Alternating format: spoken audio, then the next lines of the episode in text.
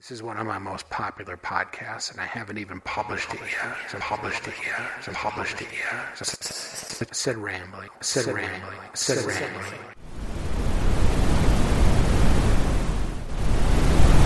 They hear things that way because they're dirty, not because you're dirty. And then they blame you for the way they hear something. And it's like your fault that they're a pervert or something. It's crazy. Once I wrote a character and he had a catchphrase. And I'm not going to reveal what the catchphrase is here, but I did tell a friend and she said it sounded like it could be interpreted as dirty. It's not dirty. It's so weird. I told her the only way to keep people with dirty minds from hearing things dirty would be to plug their ears, or better yet, just avoid that. Everything's not dirty. Their brains are dirty, so they hear things dirty, and it's just weird. They hear things that way because they're dirty, not because you're dirty. And then they blame you for the way they hear something. And it's like your fault that they're a pervert or something. It's crazy. They're crazy and they're gross. It's gross. They're gross people, whatever. Good riddance. Goodbye. Goodbye, gross people. Another character is kind of a similar thing. He was listening to his car radio really loud and they said, Hey, Larry, that's too loud.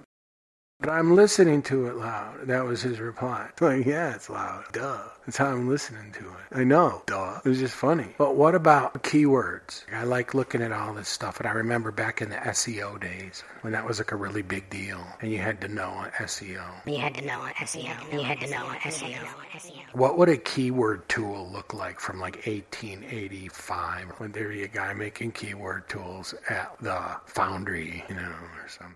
Ever use keyword tools? This is wordplay I do to find associations. It's kind of like keyword stuff. Like it does help. I don't know how to explain it, but it does help. Face crack, facial hair, hair shirt, shirt stain, stained glass, glass jaw, jawline, line dance, dancing horse, horse sense, sensory overload, load limit, limited means, means tested, test switch, switchback, backfield, field services, service call, call sign, sign papers, paper doll, doll clothes, washcloth, face crack. There's a pattern there. It all comes back down to the clowns and their pants. House fire, fire hose. Wood stain, stain remover. Remove hat, hat dance. Dance hall, hall pass, pass class. Class act, act naturally. Natural features. Feature role, role play. Play nice, nice smile. Smile worthy, worthy time. Time flies, fly by. Buy gum, gum shoe. Shoe big, big clown, clown pants. The human brain is a keyword generator. That's what it's like inside my head sometimes in the morning or when I'm trying to sleep. That's why I always have a notepad handy because you never know when you're going to get a thought. You're some weird thing. You're some weird thing. You're some weird thing. You're some weird thing. And notepads are old fashioned. That's okay. But that's the kind of rambly thing that runs through. I said rambling. I said, said rambling. rambling. I said, said rambling. rambling. Said, sometimes when I need a word, I make a word up. This is one of my most popular podcasts, and I haven't even published it yet. So published it yet. So published it yet. So such a keyword tool. Keyword tool.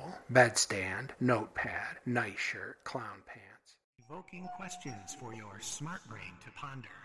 20, 30 minutes tops. Ease into your morning. Bedtime wake up, sleepy time, without any fear porn or panic media. Smell the inside of your nose. Do it right now. Fake ad right here.